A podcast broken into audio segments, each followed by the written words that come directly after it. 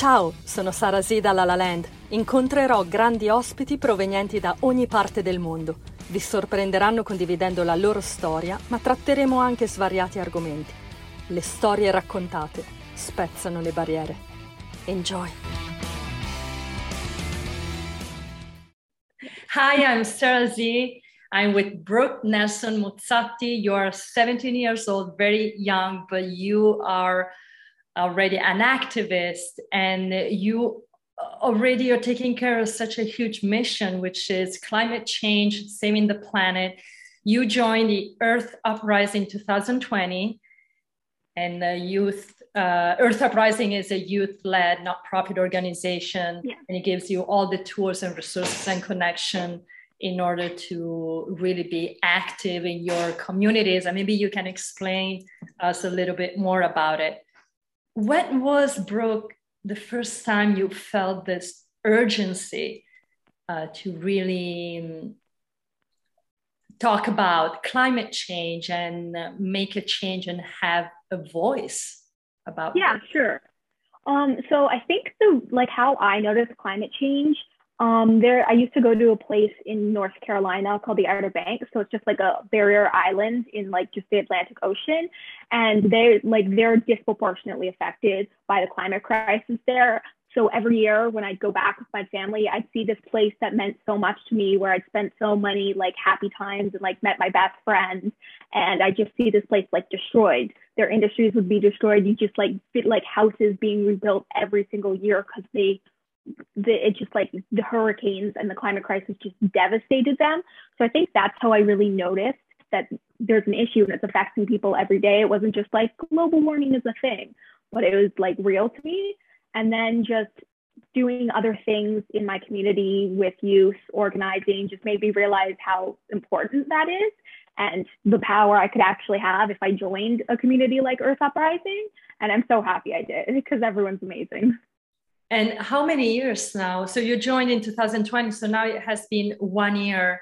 Yeah. You joined them. Did you see any any change in the work well, in climate change or yeah, I've already um, I've already seen things like we, um, the Biden administration in the US, we've seen their increased um, targets that we really appreciate. And throughout the world, as, as we progress and as climate becomes more of a topic, we've seen that like take over um, policy and people in, or countries increasing their commitments, which is obviously great. They needs to be better. Or the commitments really need to be better. Speaking as a Canadian, I think our commitments are pathetic and are we've got to work on it. But it's it's good to see that positive change happening with like the cancellation of like pipelines and things like that. Yeah, because climate change is causing like terrible uh, problems. Like it's affecting our health. It's affecting like uh, the ability to grow food um, like uh, housing safety and the, the work what are in your opinion like the major causes in the world that climate yeah. change is causing right now and maybe you, you can tell me more about canada where, where you live yeah for sure i think um, a huge thing this isn't necessarily in canada yet but climate migration borders and human rights all of that um, like because of climate change, youth are really on the front lines of growing crises. We've seen like in the, the US border, for example, that's a huge cause for people to have been forced to migrate. Um, there are islands in like the South Pacific that are just completely going underwater, threatening lives. So I think that's a huge thing. We can see like the physical geography of our world changing as well as as um, like human geography is people being forced, um, especially the global south being forced um, more north. And then an, an also huge thing is the way um, like indigenous people have been affected by it and BIPOC, disabled people, women, like these are people who are obviously are most affected by the climate crisis just in everything because of their like historical oppression.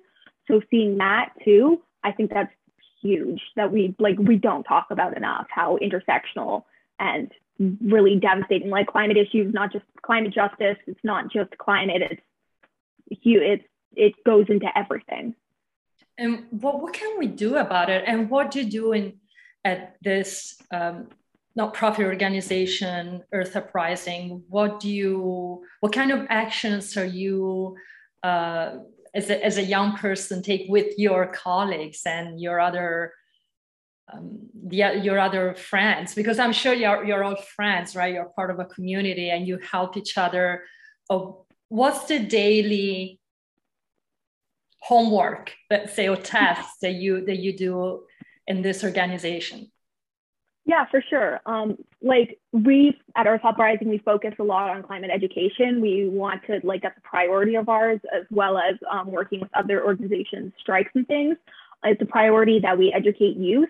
It's really important for us to be taught as a generation that climate change is real and it's possible that we can mitigate mitigate sorry and we can adapt and we need climate education so we can have a fast green just transition and that will prepare us for the future of green jobs green lifestyle lifestyles. And then that education that we so desperately need it really needs to become accessible to everyone regardless of who they are. Like i was talking about before like it needs to be all like minorities like um, lower income people like everyone needs to have access um, access to this really important climate education so that they can make their own choices and start to um, like let it affect like how they live their lives and how they progress. Yeah and i think you know like you in this moment you are my my teacher my professor because i didn't know much about it and i'm i'm honest with you. And this is great that you can you have a community where you can uh, communicate and knowledge people about it. Is because i think that's what it is. It's a lack of knowledge about certain topics. And having young people like you uh, because when, when i was 17 i was thinking about going to the club. I wasn't i wasn't thinking about you know huge uh, thoughts. That this is like a very very inspirational brooke. And what you uh, what did you discuss about when you were uh, the moderator at the Youth Speak Summit in 2021? I know even Greta Greta Thunberg was there, and you, I think you was a, you were in session number five. If I'm yeah, if I'm not wrong. There were different sessions. What did you just yeah. What did you discuss? Yeah, so Greta was actually in our first session. She helped introduce it, and I loved watching the Zoom. We had um, Greta, other activists. It's really educational, even for other activists. Being able to sit in and watch them record their Zooms is educational. So my session was session five. It was the zero emissions timeline and transition to renewable energy. So kind of like I was speaking about before, when it comes to education, we need a really fast decrease in fossil fuel extraction and emission, and we need to change um, from um, non-renewable energy to renewable energy so we have a habitable planet and a livable future. And again, what I was talking about with equity, the core of this transition is climate justice, and the people that are most impacted by the climate crisis need to be protected and supported during that transition. Are you are you gonna have other sections like that? Like, is there, oh, is there going to be another like youth summit like soon? We hope so. Until next year. We really we hope to do one again because it was a great experience for all of us involved. I think. And we you, got so many positive messages about it. It was amazing. And you are what's very interesting in your bio because you had experiences as a neuro neurodivergent person.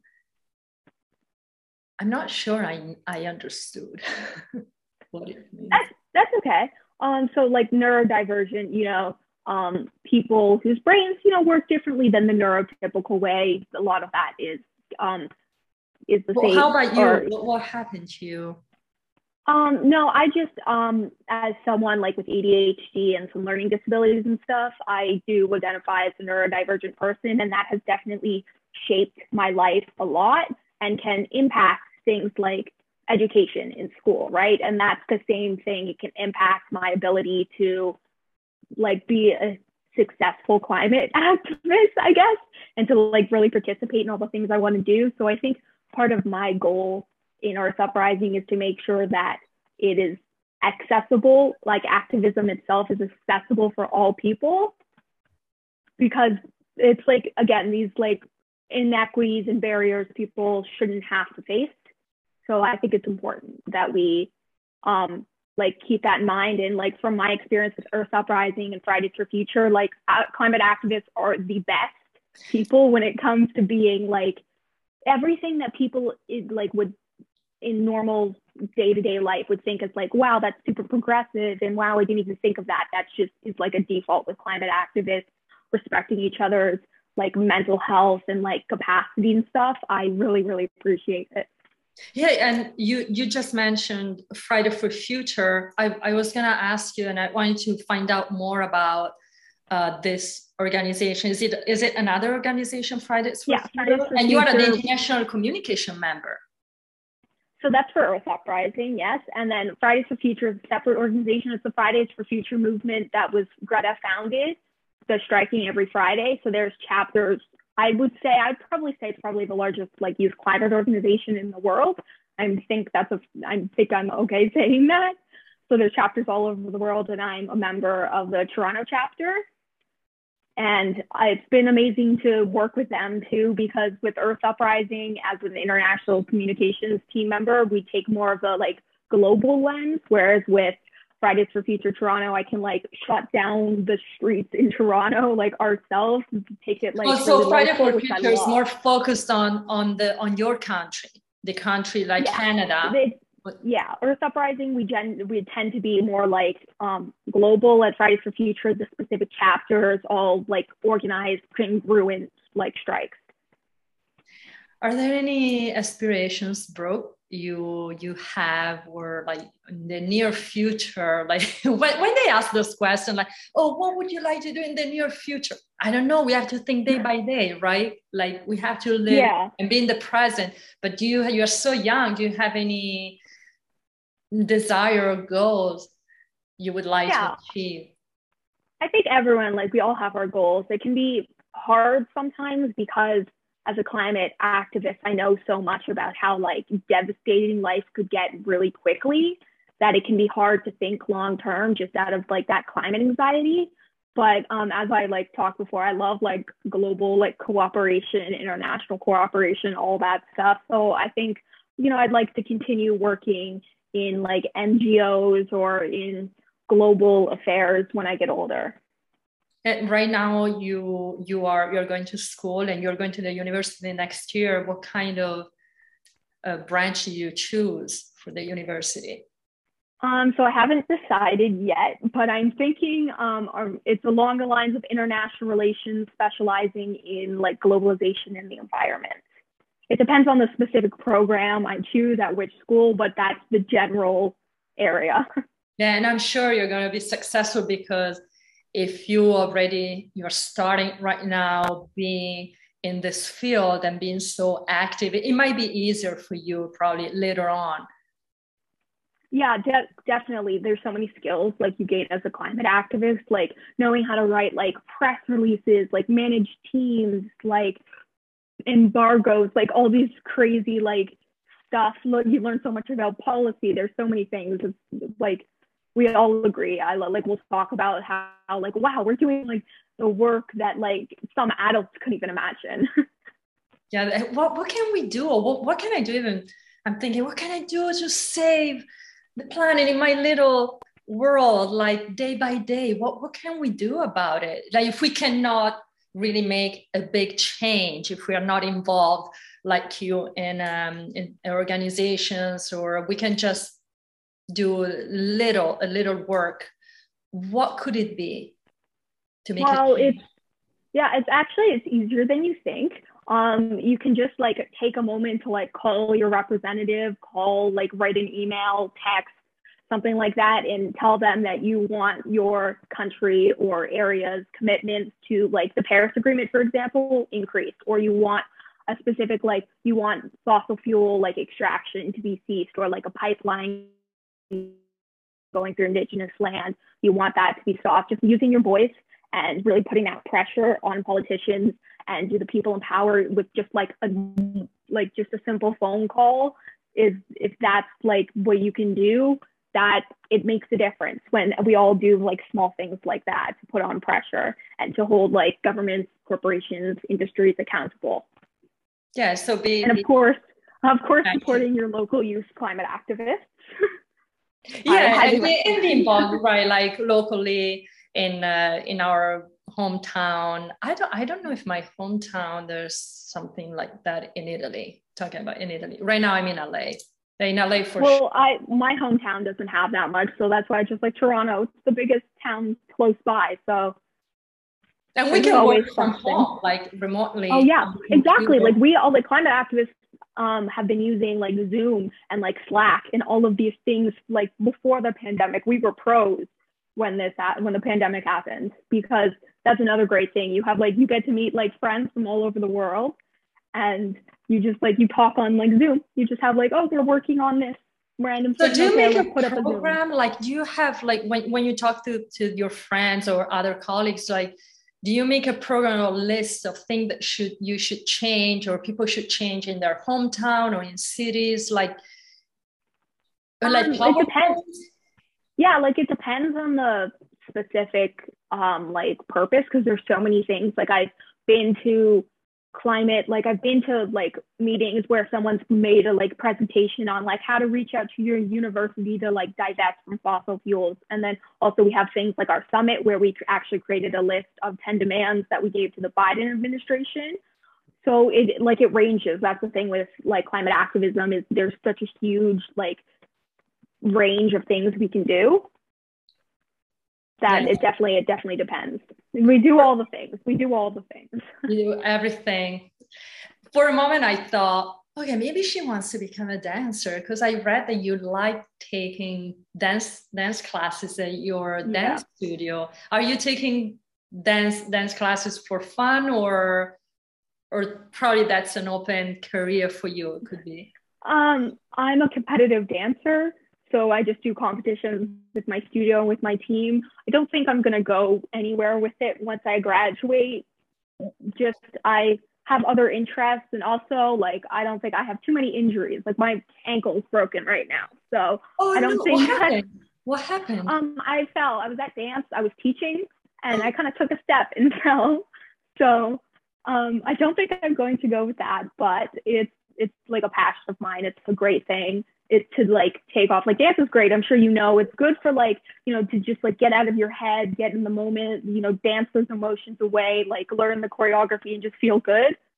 So yeah, because you're focused just in that, right? Just in yeah. learning. Your, like it's a great coping. It's, yeah, it's a great coping. Like when it comes to like climate anxiety, like having like my dance, having it like oh like three days a week. I have like the schedule. Like it happens all the time. It's a great coping mechanism. It's a great like healthy way to do something like physically good for me and like mentally good. Yeah, and I'm sure probably taking dance classes and free yourself, like you yeah. might have more ideas or you're more open about the the things that you are you're following, like climate change, um, like tasks, or your even when you talk to your friends, you loosen up, like probably. Yeah, I don't know, like you know, you're just in like that, and you find yourself standing in like first position all the time. yeah, I know. Or like the I know what done in a second. I know what you mean. I know what you mean. Like even when you see some some people like coming towards you, like, oh, she's a dancer. Oh, he's a dancer. Oh, you can just tell the way they stand, like their posture, like you yeah. see that person standing, like with, like with, yeah, doing yeah. some like tendus or something, and you're like dancer right there. That person is just like exactly. just, on the spot so you or maybe like the parent how did you know she's a dancer? He's a dancer like um, but you oh i asked you that you're half italian right? Yes i am. You didn't say it yet. Oh i thought i did. Like brooke brooke nelson like very american then muzzatti is such a typical italian last name you have mm-hmm. italian origins. Yeah um, my mother's parents are from italy. Her her dad, so my my nono, he came from um, around Pordenone, Friuli, after the war. Pordenone, after World.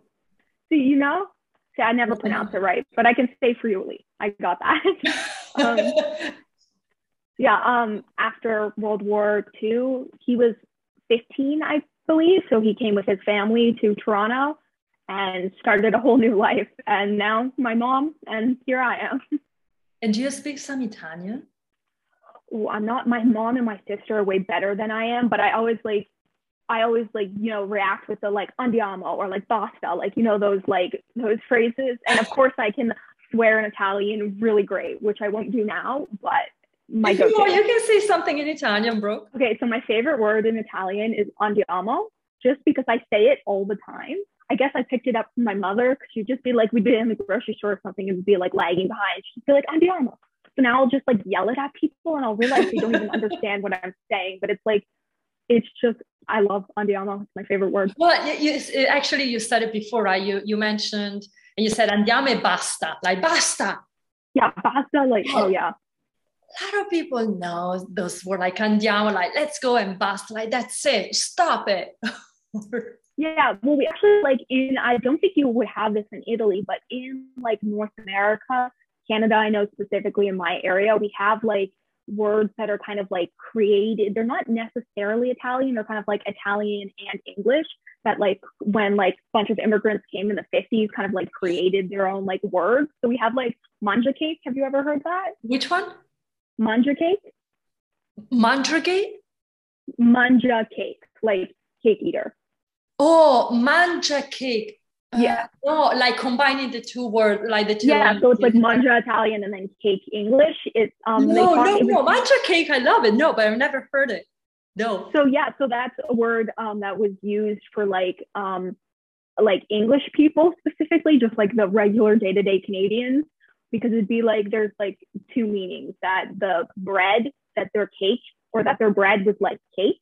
See. Because it was so like fluffy and like Wonder Bread or whatever compared to like, you know, the hard like Italian bread that they'd use it. So it's like, you know, my mom, when I'm not eating, like she's like, oh, or when I'm like not like, or if I feel like I'm just gonna eat like crackers or something like random like that or unhealthy, she'll be like, Brooke, like don't be a manja cake. And then, you know, reminds me to eat well. It. No, I didn't know. Well, I hear a lot here uh, in LA, like when when they think about Italian language, like manja, manja, manja. Yeah yeah just like eat eat eat. But mangiacake has some more flavor to it.